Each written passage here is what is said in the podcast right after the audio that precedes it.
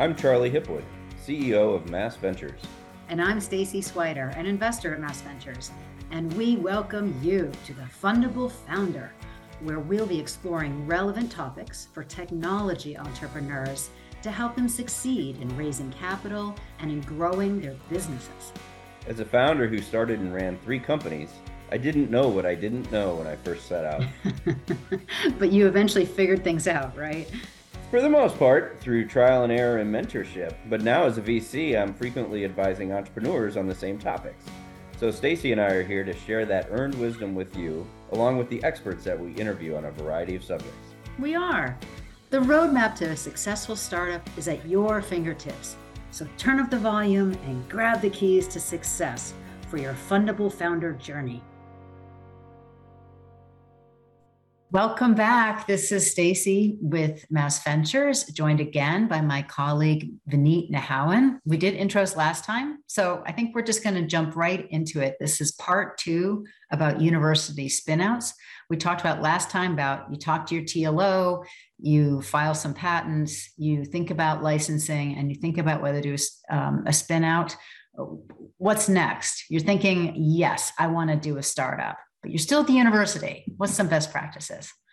Well, you know, first first of all, your university probably has some support services. You know, they could have a startup accelerator.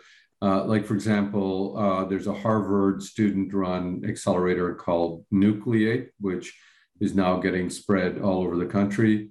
Um, you know, there's a lot of biotech accelerators in exactly. There's other accelerators outside of the university as well but there are resources within the university that can help you you know think about kind of what are the steps um, you know we talked about you have to do customer discovery these people will sort of lead you through that kind of um, you know a process to do so secondly you know the university has translational funds that you know oh. you can apply for money mass ventures has a translational program called acorn that That's you can right. apply for money that that you can evolve your you know science in the direction of that market that you picked. Remember, we talked about picking one beachhead market, and um, do a little so, proof of concept to get out there, so you could talk more readily exactly. with customers. Yeah, get that. In fact, stay stay in the university as long as you can to get a proof of concept done because it's much easier to sort of raise the right kind of funding and, and do the work in the university environment to get your proof of concept done. Oh, especially all the equipment, just millions and millions of dollars worth of test equipment, et cetera, that you have access to.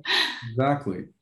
And and um, and and now sort of when you're ready, you know, what's the first thing you have to do? You have to think about what the team looks like. Uh, you know, we have a template at MSVX for a founders agreement, uh, you know, attracting an entrepreneurial champion you know, enter into a founders agreement, go out and incorporate. Uh, you know, Mass Ventures can help you with law firms. Uh, you know, law firms have startup packages where you don't have to really pay them until you raise money.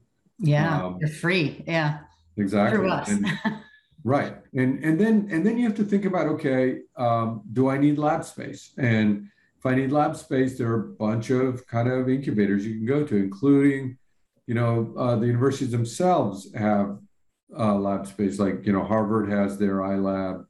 Um, UMass Lowell has M2D2, you know, for medical devices. You know, Worcester yeah, has iHub too. Then there's right. places like Mass Robotics. Exactly. Lab Central. Greentown uh, Labs.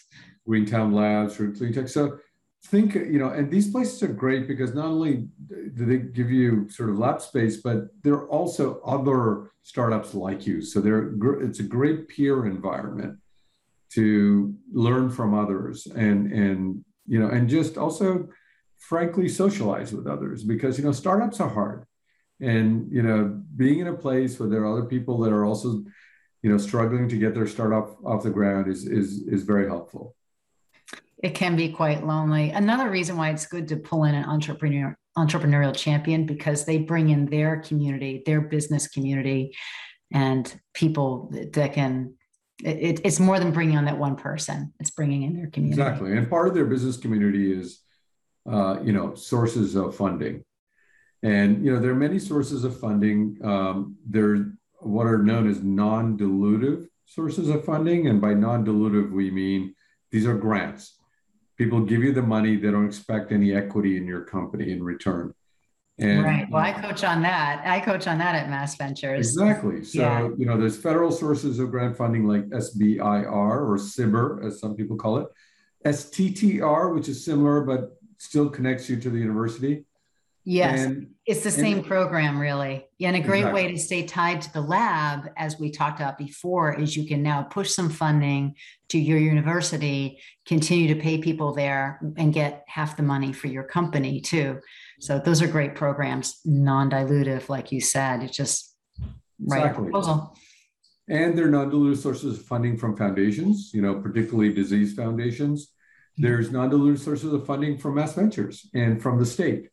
So, you know, we have um, the START grant program, which is if you've received an SBIR phase two, yeah. um, you know, it's phase one, then phase two. Once you've got a phase two, you can apply for our START grants. And those START grants uh, over a period of three years can add up to about $800,000 if you qualify for all of them. It's pretty significant. Yeah, it's a lot of money. Yeah.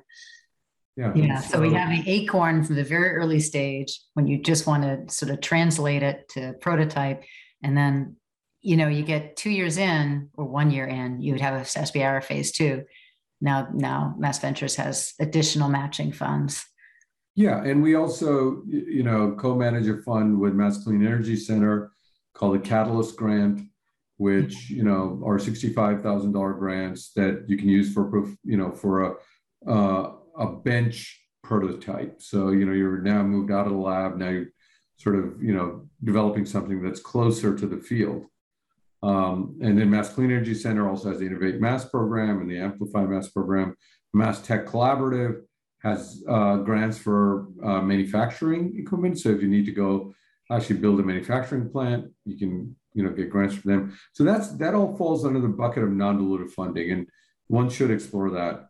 And then, of course, there's dilutive funding, which uh, you get from venture capitalists, angel investors, and uh, you know, and those sort of groups where they give you money in return for equity in your company. Right. Well, we of course at Mass Ventures do regular venture investments as well, and our focus is early stage deep tech. Um, but there's it's an amazing community here in Boston. A lot of options for angel investment and venture investment, and then even pulling syndicates together that are that are broader and even national. Although you generally just want someone local to anchor it, at least one local. Yeah, I think your lead investor probably needs to be local. So, um, so so when you're thinking now about going for dilutive funding, you know your your first step is now to take your go-to-market strategy and turn it into a pitch. Mm. Um, so I what I like to say there's really three products that you're creating when you're ready to go and raise equity financing. Um, the first thing is an elevator pitch. Mm. So it's a, it's a 30 to 60 second, you know, it's high, highly structured. You know, I teach this in my class of exactly what the elevator pitch component should be. And, and the goal of the elevator pitch is to get somebody's contact information. So you, you meet an investor, you know, at, a, at an event, and you go up to them and, and you give them your elevator pitch. And you need to get them interested enough that they're going to say, okay, well, yeah, here's my card. Send me your uh, pitch deck. Um, or just send me your executive summary. So so the second piece is an executive summary. It's a one to two page uh, document that sort of captures, you know, every aspect of your technology, the market you're addressing, what the team looks like, and that executive summary you're going to email to somebody to get them interested enough to invite you in for a pitch. And now that comes to the third product you have to create is a presentation and you, you want to create a 10 minute version of this it's probably a dozen slides you know um, there are many ways to think about it but i generally think about it you know first talk about the pain point you're addressing like you know why why, why? are we listening to you today yeah right and and you know and then once you sort of address that why you. In other words, you there's the pain point. What do you have to offer that's going to address this pain point, right? And and then the third piece is how you're going to go about doing it. So, um, I think the Heilmeier, it's this DARPA catechism. It's like the Heilmeier, so the, Heil, the Heilmeier, yeah, the Heilmeier, Heilmeier. So what? Who cares? Why you? yeah. So, so it's funny. I actually, you know, I was just lecturing 130 uh, surgeons all over the world, and I start with the Heilmeier catechism, believe it or not. And so there are these 10 questions that you know you need to answer. Uh, there, there are many such you know methodologies. You know there's a lean there's also steve blank's lean startup. It's actually eric ries's lean startup methodology. And and you know that is a business, great read. Yeah. Yeah the business model canvas so there's different ways to think about this but you know ultimately you're trying to create those three products. Once you got those three products then you're ready to go on a roadshow and start talking to investors how do you um I, you're talking about like the the the products, but how do you really attract investors? Well, you know, what attracts what attracts investors? I mean, just a you're an investor. What yeah. attracts you in an investment? Well, you know, all, all the data suggests that um, investors usually have a met, their own methodology of what they lead with. So some lead with the science, some lead with the market opportunity, and some lead with the team. Mm-hmm. Uh, my own experience has been the team is critical. So um, most investors won't say this. Uh, and frankly, that's also, you know, as we know, you know, there's a real bias sometimes because most of these investors are white males and, and there are biases against women and people of color. And um, because they make their decision quite quickly on the people side.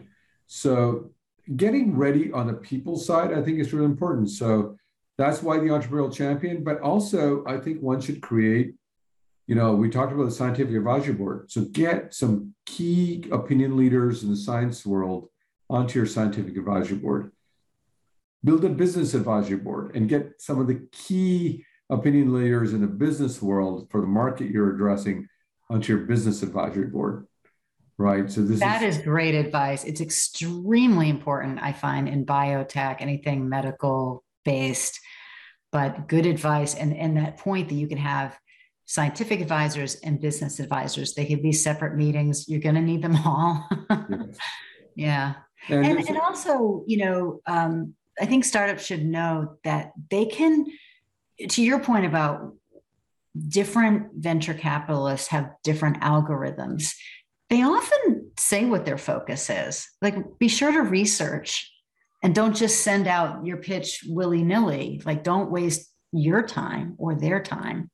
You know, you can yeah, in fact, read about their mission. In fact, I think the research not only is about the firm, it should be about the individual general partner who you're trying to appeal to.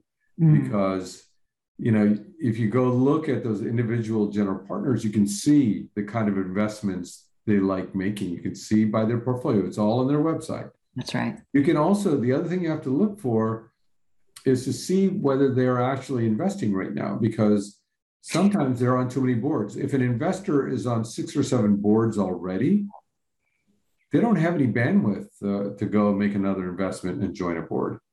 Yeah. So so you need to do your homework and and find the investors that are going to sort of mo- get most excited about your science and market focus, and who you know have some bandwidth to to make another investment. Yeah, it's really worth doing the research. It's a lot of work. it is, but it saves you a lot of time because you know you can kiss a lot of frogs uh, going out there trying to find somebody who's interested in you. You know, why not do the work? Because you know, with with the web, I mean, we have access to all this data. You know, PitchBook is a really good source, and you can get access to PitchBook. For example, you know, at Boston University, you can get access to PitchBook as a as a student. Yeah, and it's a really good source to go do some of this homework. And there's a lot of software available online and even coaching uh, platforms online. So, and, and of course, back to accelerators, they help startups with all of these things. I-Corps, any accelerator, they help you do those 100 phone calls.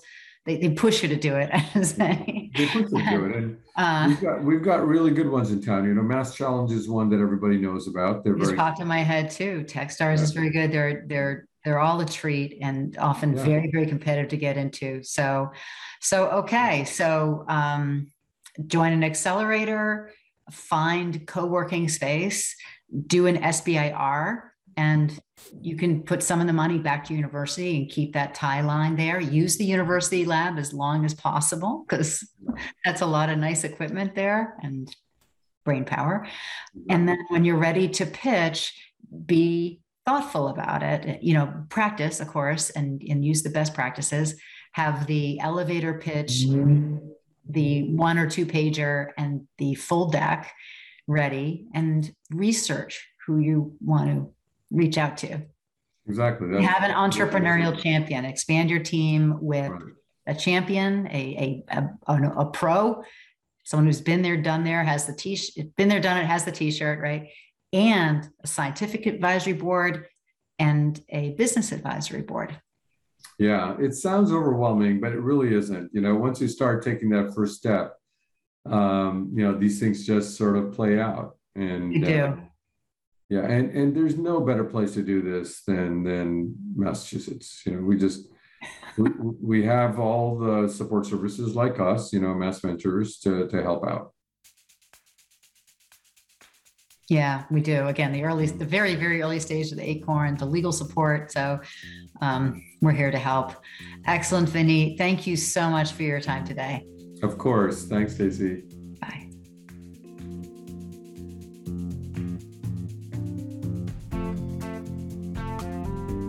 Thank you for listening to this episode of The Fundable Founder.